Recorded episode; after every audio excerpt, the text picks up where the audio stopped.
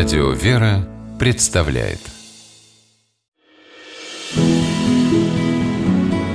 Имена, имена милосердие.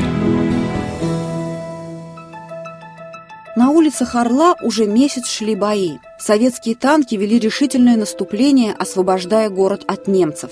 Враг бежал.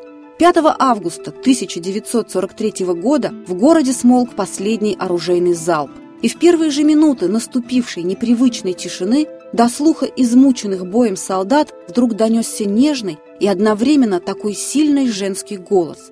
Он раздавался из динамиков каким-то чудом уцелевшей радиоустановки. «Синенький скромный платочек» пела женщина, и, слушая этот знакомый, любимый голос, бойцы, не стесняясь, плакали. Певица Клавдия Ивановна Шульженко и ее легендарный «Синий платочек» стали без преувеличения одним из символов Великой Отечественной войны. Шульженко называли певицей окопного быта, а ее простые и трогательные песни возвращали солдатам силы и вселяли в их сердца надежду. Пению Клавдия Ивановна не обучалась. Ее уникальный, проникновенный, берущий за душу голос был в прямом смысле даром Божьим. Пела она с самого детства, и в какой-то момент ее талант заметили.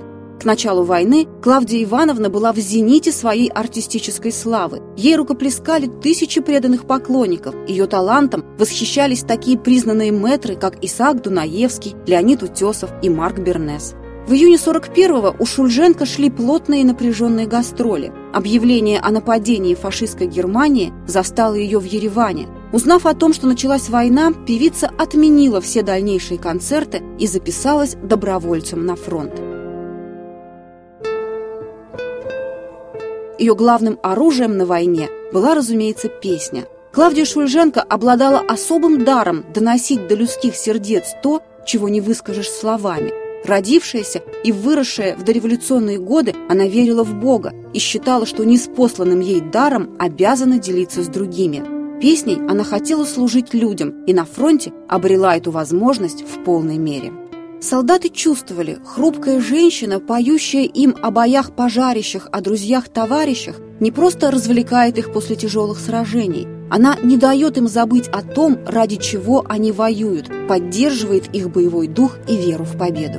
Для своих выступлений перед фронтовиками рядовая Клавдия Шульженко подходящих моментов и мест не выбирала, пела и в землянках, и на военных аэродромах, а то и вовсе в чистом поле. Однажды, когда она выступала, стоя в кузове грузовика с откинутыми бортами, в самый разгар концерта начался вражеский налет. По команде «Ложись» она вместе с остальными солдатами прижалась к земле, а когда взрывы умолкли, поднялась и продолжила концерт.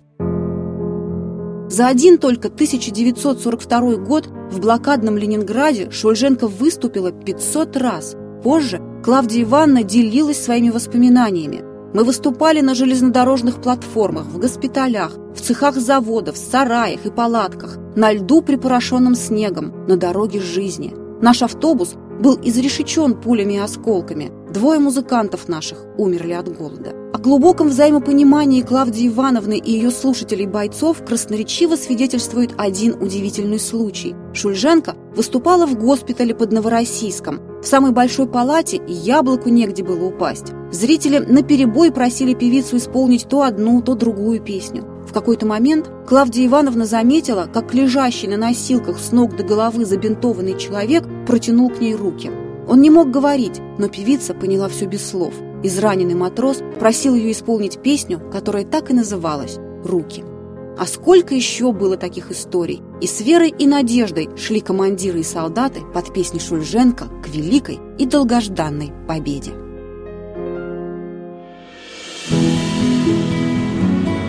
Имена, имена милосердие.